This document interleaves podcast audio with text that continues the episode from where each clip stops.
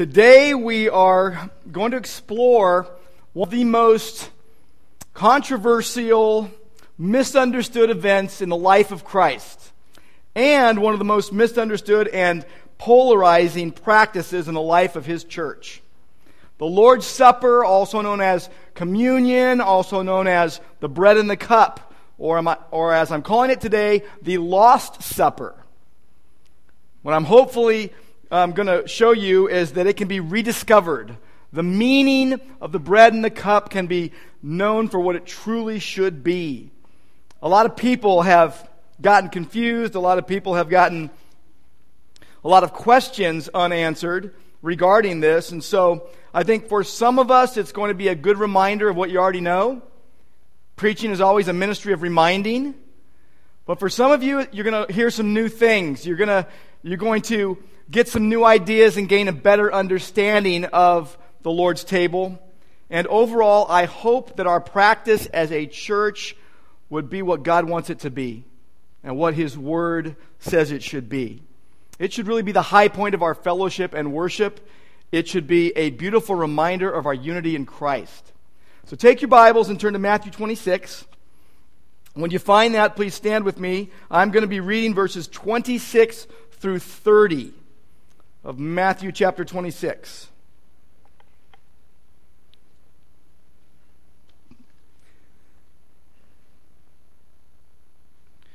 Now, as they were eating, Jesus took bread and after blessing it, broke it and gave it to the disciples and said, Take, eat, this is my body. And he took a cup, and when he had given thanks, he gave it to them, saying, Drink of it, all of you. For this is my blood of the covenant, which is poured out for many for the forgiveness of sins. I tell you, I will not drink again of this fruit of the vine until that day when I drink it new with you in my Father's kingdom. Let's pray. Lord God, we thank you for the privilege of coming to worship you today together. Thank you, Lord, for your presence with us. Thank you for your word. Lord, I pray that you would teach us, Lord, that you would help us to rediscover the meaning of the bread and the cup.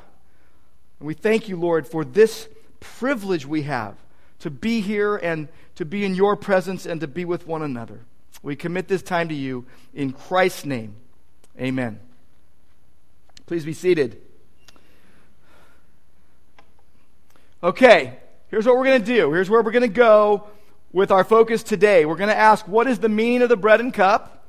What are we actually doing when we, when we celebrate it? And then what are we supposed to be thinking and, and uh, focusing on as we take the bread and the cup? The idea is that God wants all Christians to worshipfully and obediently observe the Lord's Supper until he comes. We need to talk about the meaning. What are we actually doing? And what are we supposed to be doing? Now, let me tell you my story as it relates to the Lord's Supper. I grew up in a church that observed the Lord's table every single week. And I did not understand what it meant. I did not get what we simply called communion. And to me, it was a mid service snack. I'm serious. Was something to tide me over until lunch. I even used to go back when I was a young child, and I would go back to where they prepared it, and I would go with my friends, and we would munch on handfuls of the little breads and drink cup after cup of the juice. And I just didn't get it. During my college years, I came to know Christ personally, and I discovered some of the deep truths of the Christian faith. And they were for me brand new concepts. They were things I hadn't heard before. And some of these discoveries came in the flow of the everyday life of the church, like the bread and the cup. And as it was being explained, I, I got it.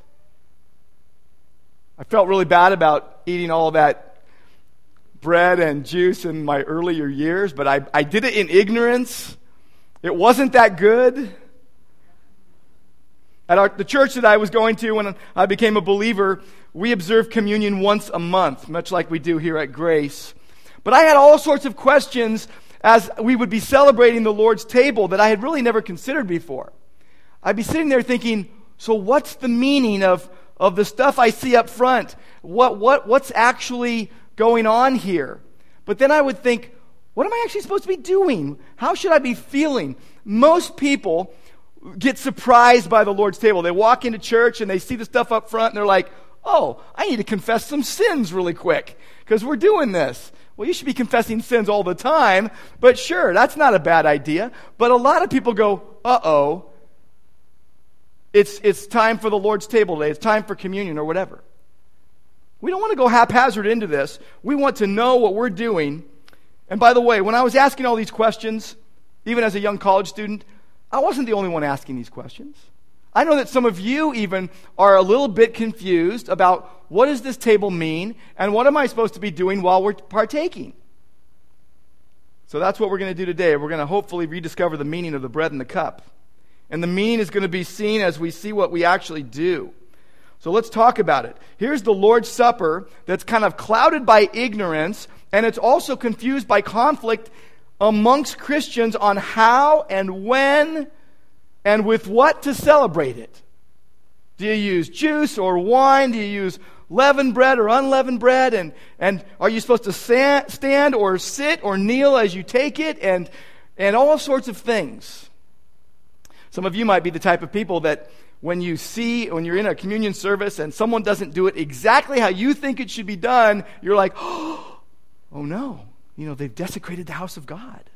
And, uh, Let's find out. Let's find out. What do we do, first of all, in the Lord's Supper? Go there to Matthew 26, start at verse 26. The first thing you'll see is that we are remembering Christ's death. Christ's death. Look at verse 26. Now, as they were eating, Jesus took bread and after blessing it, broke it and gave it to the disciples and said, Take, eat, this is my body. Then he took a cup, and when he had given thanks, he gave it to them, saying, Drink of it, all of you, for this is the blood of the covenant, which is poured out for many for the forgiveness of sins. So we are remembering Christ's broken body, his shed blood on the cross for our sins. Remembering Christ's death. Now, I want you to go to 1 Corinthians 11. In fact, you might want to just put like a bookmark in there for the rest of the time today, because we'll go back and forth to 1 Corinthians 11. Verse 23. Now, by the way, the context is this is Thursday of Passion Week. Mary has already lovingly worshiped Jesus by preparing his body for burial, by spilling out that very expensive perfume. Judas is planning to betray Jesus. He already has 30 pieces of silver, and he is looking for an opportunity. And this is the Last Supper with the Lord before he goes to the cross the next day. Now, Paul looks back at it and he says this in verse 23 of 1 Corinthians 11 I received from the Lord what I also delivered to you that the Lord Jesus, on the night when he was betrayed, took bread.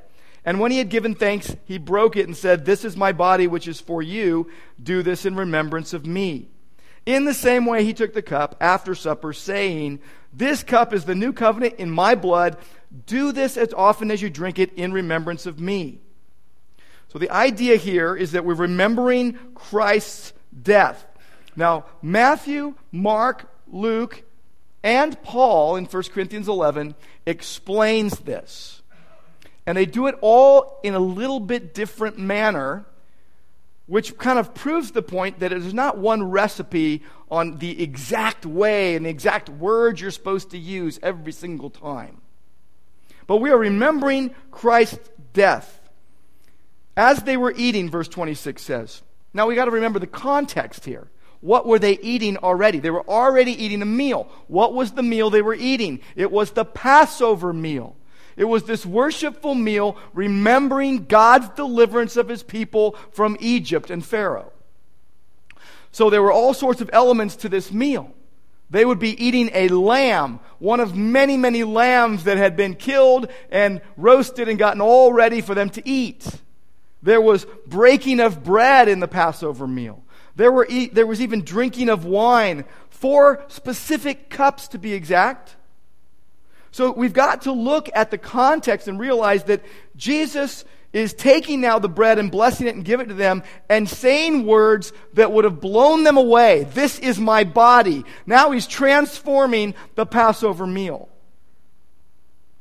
So there was already breaking of bread going on. There was drinking of cups. The four cups of the Passover meal, there was the first cup of sanctification, being set apart to God. There was the second cup in the Passover meal, the cup of wrath and affliction. That's the cup that Jesus would take upon himself at the cross.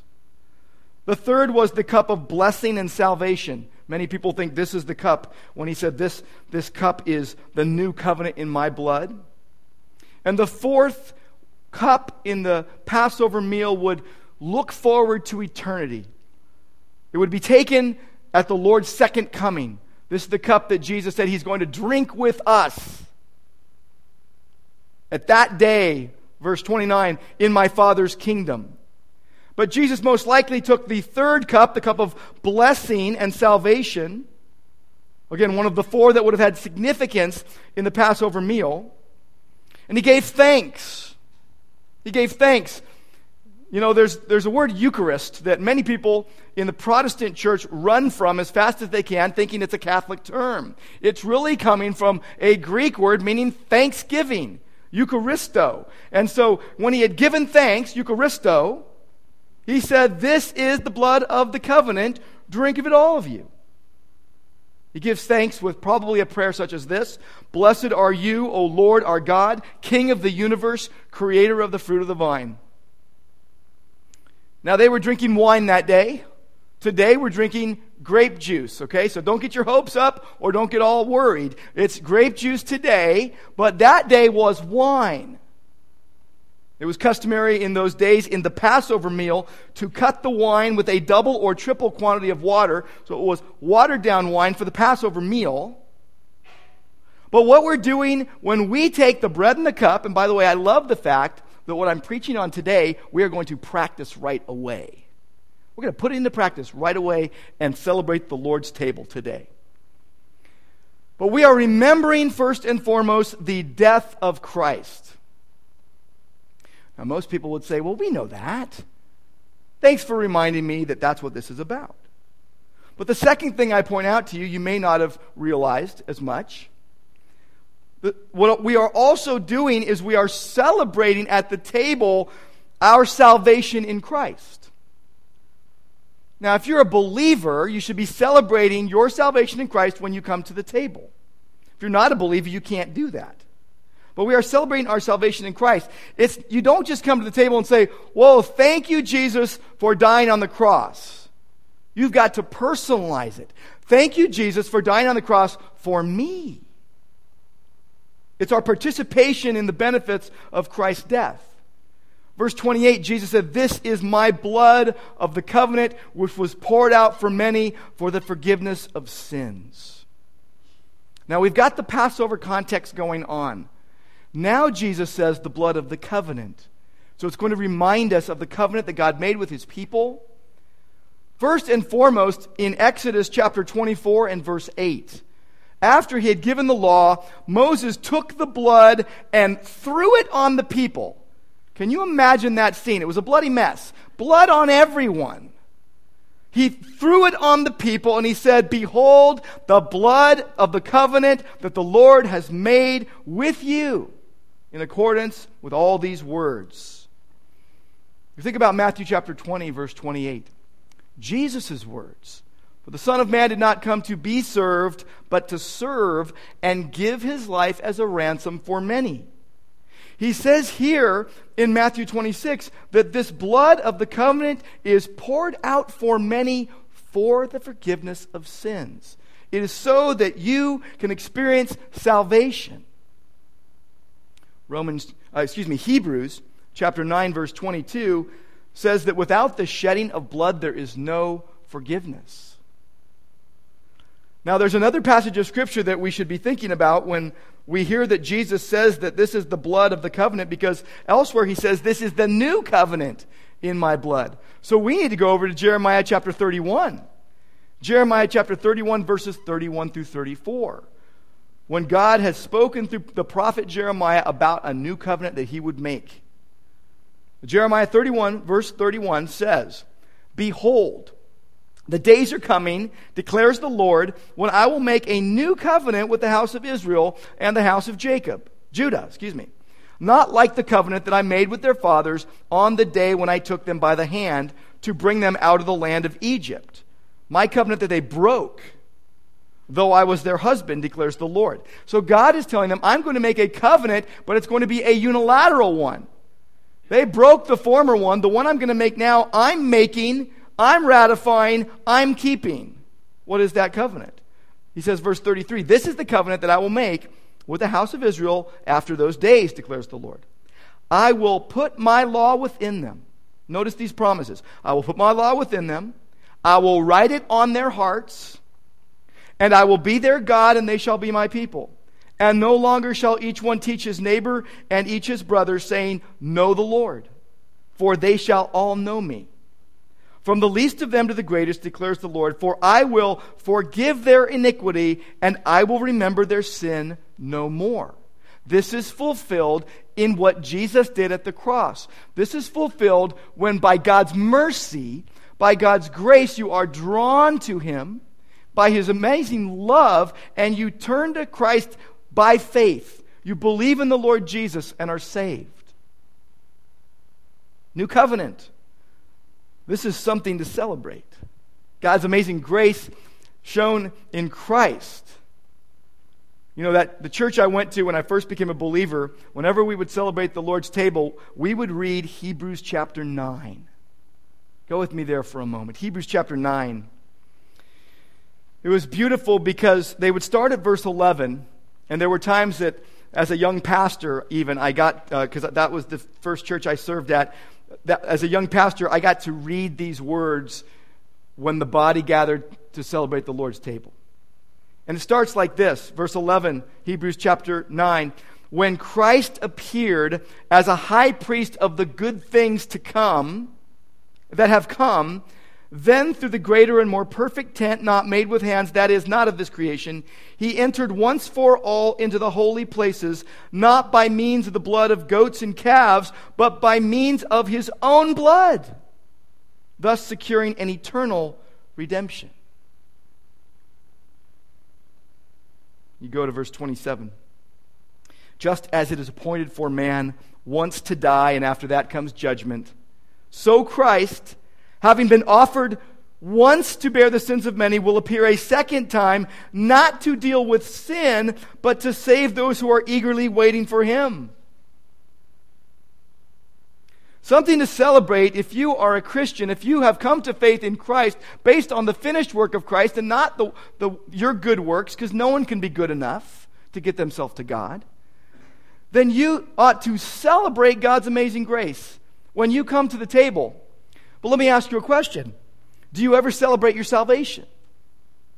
Now, you celebrate your birthday, right? And some people I know even celebrate their spiritual birthday because maybe they happen to know what day they came to know Christ. And, and some people don't, though, so are you, you know, you don't get to celebrate or what? I think what we need to be doing in wonder and in awe is is realize and then personalize that me, the rebel, and me, the one that was on his way to hell and was a slave to sin, Christ died for me. We ought to be personalizing it when we come to the table. And not just me. He didn't die just for me, but my brothers and sisters in Christ. Those who I see and, and think, wow, but they're a gossip or a liar or a thief or whatever. And so was I. And you remember and you think. Wow, all who've been born again by the Spirit of God ought to celebrate. If, you're, if you've been born again in Christ, if you've been made spiritually alive, you ought to set time aside to celebrate that fact.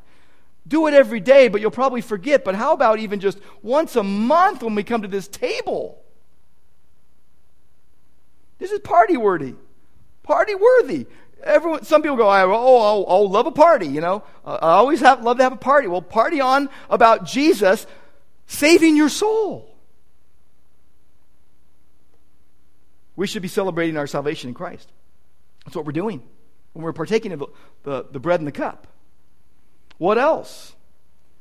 Well, the third thing I'll point out to you is that we are fellowshipping with and communing with Christ, but not just Christ, with one another too.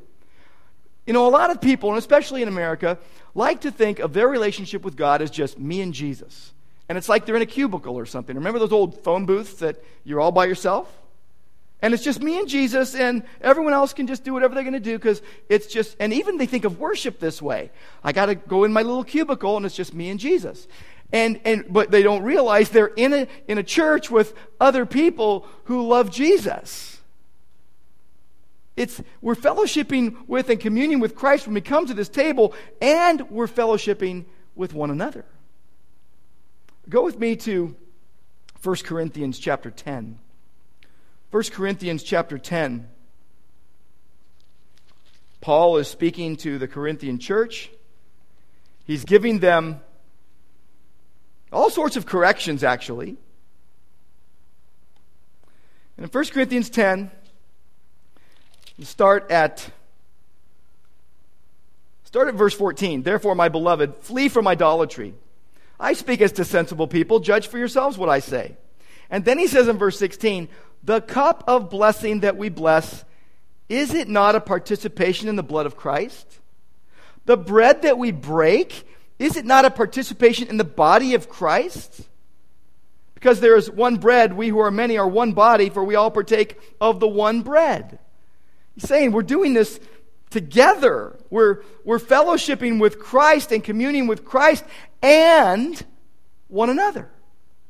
Spiritual nourishment in Christ and the unity of believers. We forget this sometimes.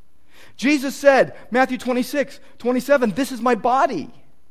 And then he says, this is my blood poured out for many. Not just for me alone, not just for you alone, but for many. And he says, drink of it, all of you. He's speaking in the plural. He wants this to be done together.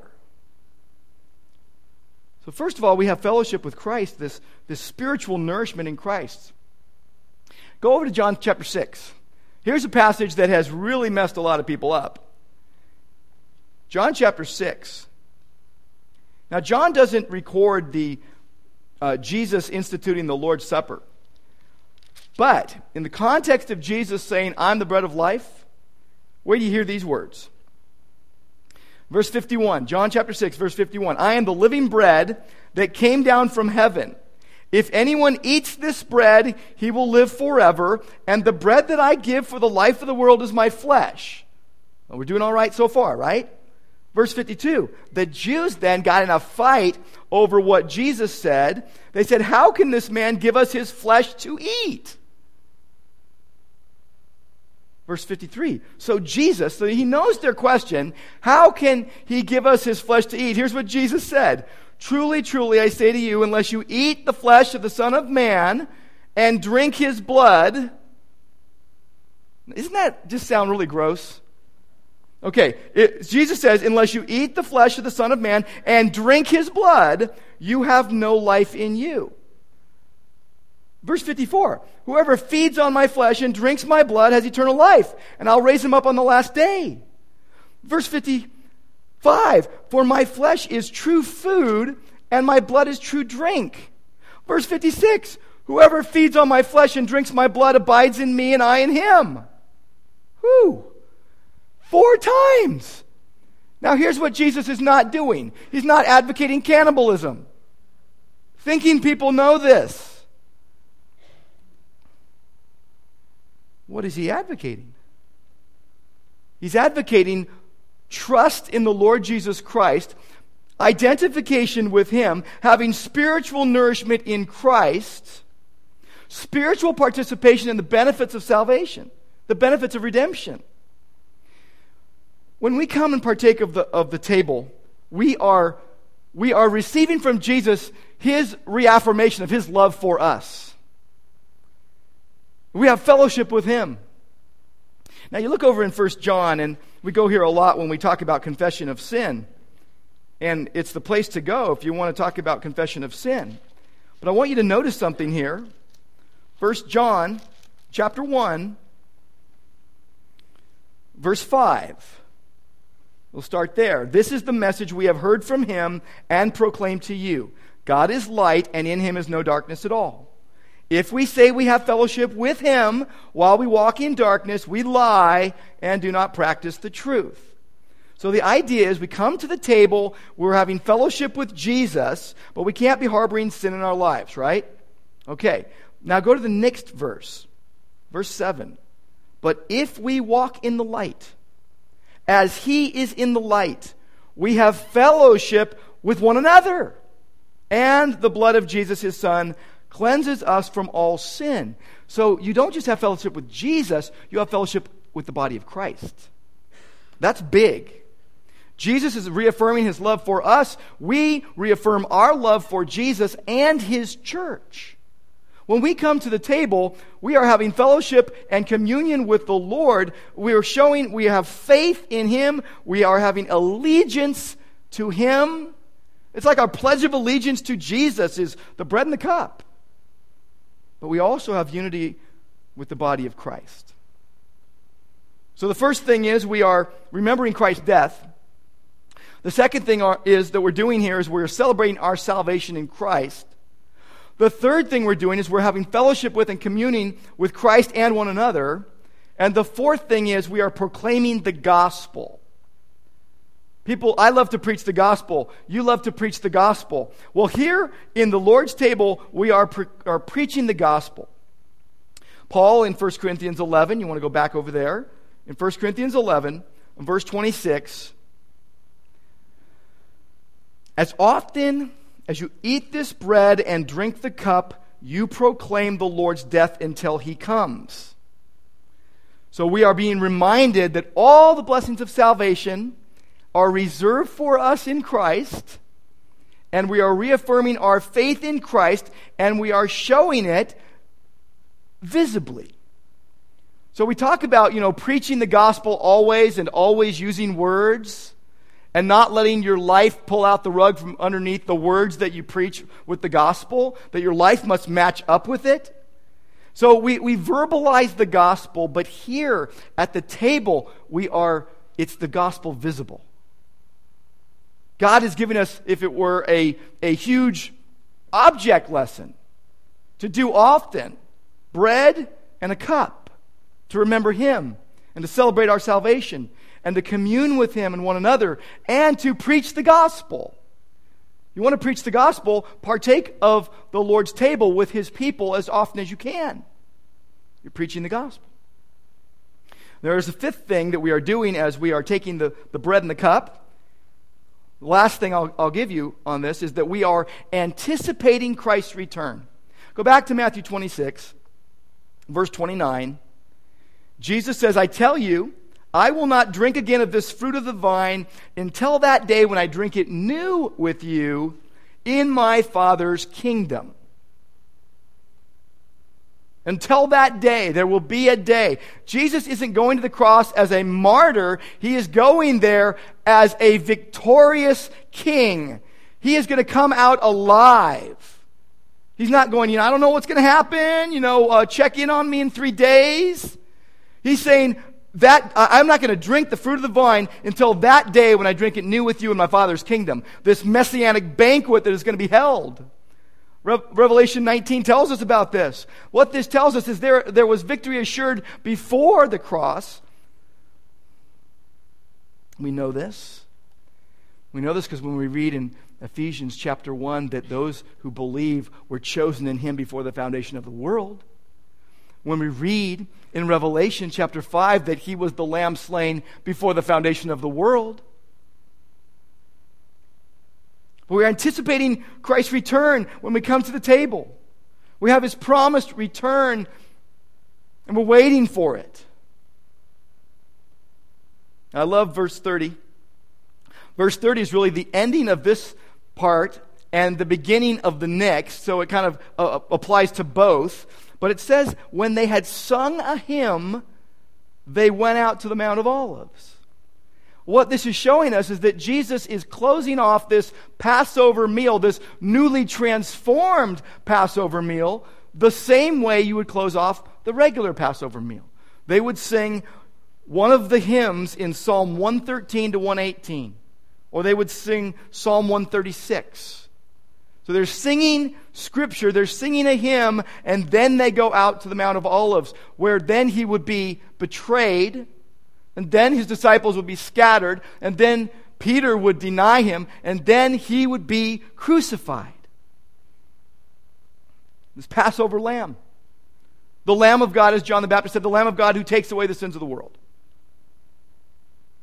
So, what are we supposed to be doing? What do we do when we get to this table? We are remembering Christ's death. We are celebrating our salvation. We are fellowshipping with Christ in the church. We're proclaiming the gospel, and we are anticipating Christ's return. That's what we do here. Now, the question comes okay, I get it. But what exactly should I be thinking about and focusing on when we're actually doing this? And it's pretty simple those things. those same things. Think about and, and dwell on and enjoy those things as we are partaking of the bread and the cup. Now, a lot of people I know will mainly think about their own sin. They make it even about themselves, if you think about it. They make the table about themselves. The table is about Jesus and what he has done. They'll say, well, you know, I, I, I haven't been good enough this week, so I'm not sure if I should partake or not. Or I haven't this or that and they keep themselves from the table because of themselves. What are we supposed to be doing and thinking as we partake? How can we enjoy sweet communion with the Lord in our hearts and our assembly? I mean, how can we recapture the wonder and the joy and the vitality of our common life in Christ even as we are partaking? Let's just roll through those five things once again. If we're talking about remembering Christ's death, then as we're taking the bread and cup, you should be thinking about Christ's death for your sins, but also confessing your sins. So it is right when you see the Lord's table all set up that you would be confessing your sins. Absolutely right. It's a good thing to do. Confess your sin. But as in any good thing to do, there are always some errors to avoid. What would be the error to avoid here? Well, it's, it's obvious partaking with an unexamined life, uh, partaking with unconfessed sin, saying, ah, it doesn't matter. No, there must be confession of sin. If you're saying, hey, Jesus died for me, then I better confess my sins. A lot of people won't do that. They'll either say, I'm not going to partake today because I got stuff going on in my life, and they'll be short sighted and not think that they could just settle those things between them and God, or they just roll right through it and go, bread, juice, not going to deal with it. Let's just do this. Let's get this one. This is just one of those. This is a check the box off the list. That was just part of the service. So you need to be thinking about Christ's death for your sins, but also confessing your sins to Him. That's the first thing. The second thing, if we're talking about celebrating our salvation, thank Him for saving you. Simply thank Him for saving your soul. You might even remember what you were like before. I've had so many people tell me what they were like before they came to know Christ. And most of the time, I'm like, really? I can't believe that you were that way. Because God has changed your heart, God has changed your life. Praise God. Thank Jesus for saving you. The error to avoid here, though, is to partake with an unregenerate heart, not be saved. Basically, just again, do it and just, you know, maybe people will think I'm saved or whatever, or you just don't want to think about your life and, and really what's going on in your heart between you and the Lord. There is a, there is a, a worth to this table. Go back with me to 1 Corinthians 11 and look at verse 27. Whoever eats the bread or drinks the cup of the Lord in an unworthy manner will be guilty of profaning the body and blood of the Lord. The idea there, the word unworthy, basically means not in accordance with its worth. So if you come to the table and you're not a Christian and you just do it anyway, you're guilty of the body and blood of the Lord. Now, you already are in your life. You're just showing it one more time, right? Now, I don't know if Judas was at the Last Supper or not. Here's why I don't know. Matthew and, and 1 Corinthians doesn't even say, but it seems like he was there. But then you read in Luke and you go, wait, maybe he wasn't there. We don't know if he was still in the room or not, but let's say he was. He would have been there committing all these errors, participating with an unexamined life. He had money in his pocket to betray Jesus, he got paid for already. He was a thief. He used to steal money from the other disciples. He wasn't confessing his sins. He was about to betray Christ. So if he was there, it'd be an unregenerate heart. Remember, you're not going to see Judas, as we talked about last week, you're not going to be see, seeing Judas in heaven. Thank him for saving you. And, and don't partake of the table with an unregenerate heart. Make sure where you stand with God. If you're wondering, then say, have I, have I believed in the Lord Jesus and his finished work on the cross? He died for sin. He was buried. He rose again. He's coming back. I can't save myself. I've tried. I've failed. I need to believe in Jesus. I need to put my trust in him. I can't be good enough. I got to trust in the goodness of another. I'm going to trust in the one that, the only one who is truly good. If that's you, then even now, even right this moment, as you hear these words, you can come to faith in Christ. So think about Jesus' death for your sins and confess your sins. Thank Him for saving you. The third thing is, if we're talking about fellowshipping with the Lord and His people, enjoy His presence with the gathered church.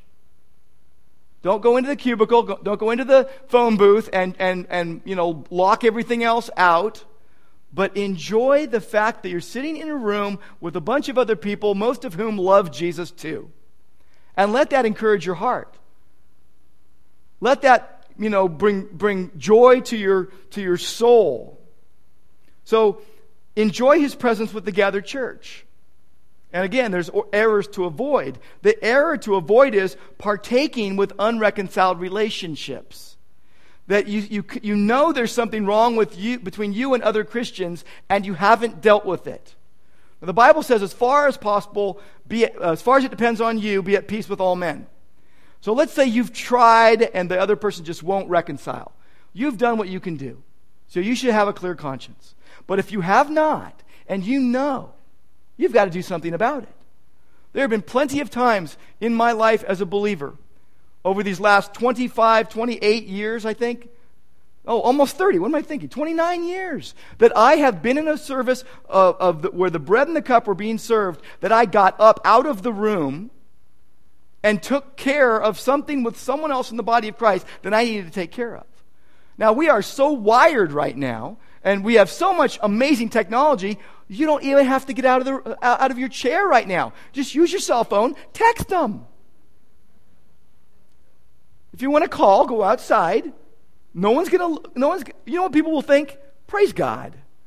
Praise God that they're going to go get something right with between them and someone else. Because the error is partaking with unreconciled relationships. Now, let me show you why. Go again to 1 Corinthians 11 and go to verse 17. We all know the Corinthian church had problems. And interestingly, sadly, they had problems with the Lord's Supper Verse 17, Paul says, But in, in the following instructions that I'm about to give you, I do not commend you. Because I'm not happy with you. You guys are in trouble. Because when you come together, it is not for the better, but for the worse. For in the first place, when you come together as a church, I hear that there are divisions among you. And I believe it in part, for there must be factions among you, in order that those who are genuine among you may be recognized. When you come together, it's not the Lord's Supper that you eat. You're, you're eating, each one goes ahead with his own meal, and one goes hungry, another gets drunk. What? He's like, I'm not going to commend you in this. I'm not going to. And then he says, Let a person, verse, verse 28, let a person examine himself and then so eat of the bread and drink of the cup. For if anyone eats and drinks without discerning the body, eats and drinks judgment on himself. That is why many of you are weak and ill, and some have died. But if we judged ourselves truly, we would not be judged. When we are judged by the Lord, we are disciplined so that we will not be condemned along with the world. That, this is how serious this is. You do not want to partake with unreconciled relationship. There must be unity in the body that you are saying you have fellowship with. And then we're, we're proclaiming the gospel. That fourth thing, we're proclaiming, we're preaching the gospel. Then remind yourself of gospel truth as you're taking the bread and the cup. Think about Jesus' death for your sins and confess your sins to him. Thank him for saving you. Make sure you can really enjoy his presence with the gathered church and not lie. And then remind yourself of gospel truth. You know, the error to avoid here is partaking without understanding, thinking that it means something that it doesn't. There are lots of different understandings about the Lord's table.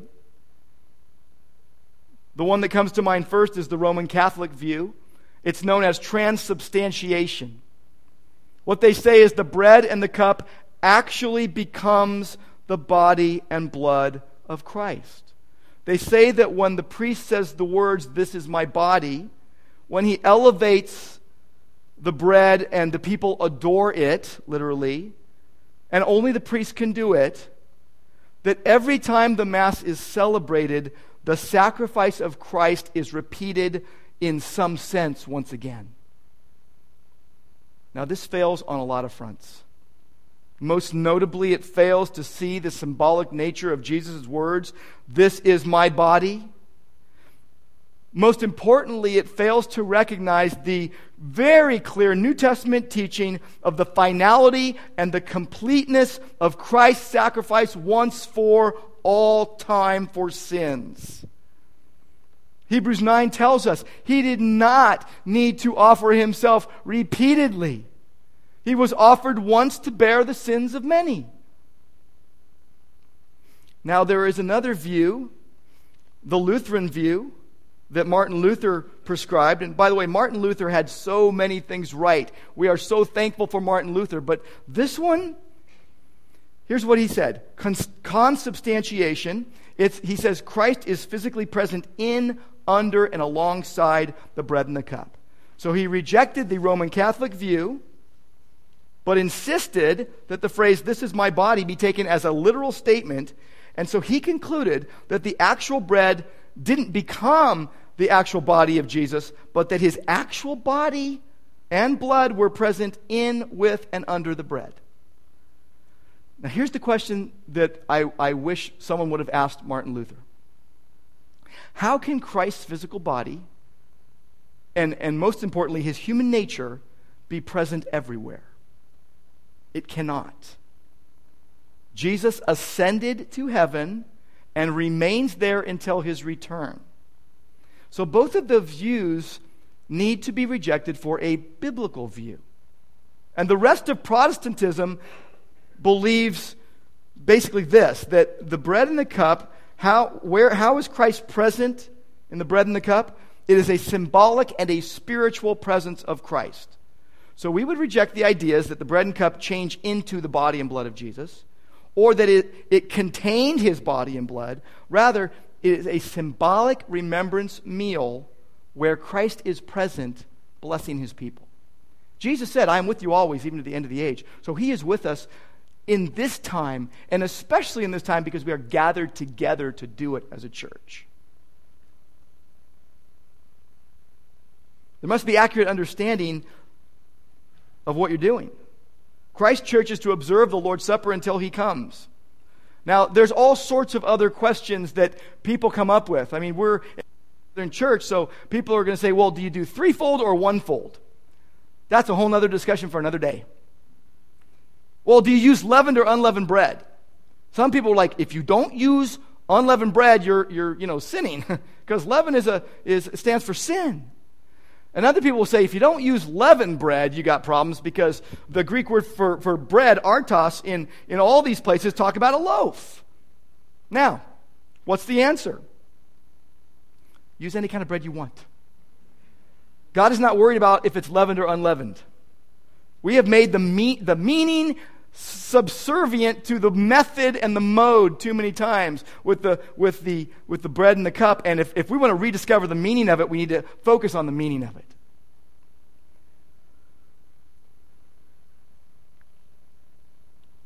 The early church, Acts 2.42, devoted themselves to the apostles' teaching and to prayers and to, to fellowship and the breaking of the bread, the breaking of the bread, to celebrating the Lord's table. And let's talk real briefly about anticipating, longing for his return. If we're going to do that, we got to long. As you're taking the bread and the cup, you should be, you should be saying, Lord, I can't wait till you rescue me from this sinful world. We must be longing for his return. And the error there is if you're taking it in an unworthy manner, you're trampling on the body and blood of Christ. You're, you're, you're saying that his death on the Christ was of no effect. It's not in accordance with its worth.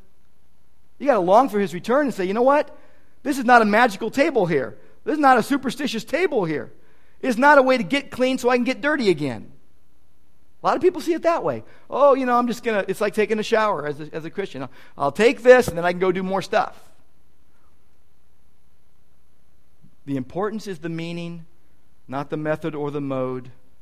I think the four most inflammatory words that Jesus ever spoke, times two, is this is my body, this is my blood.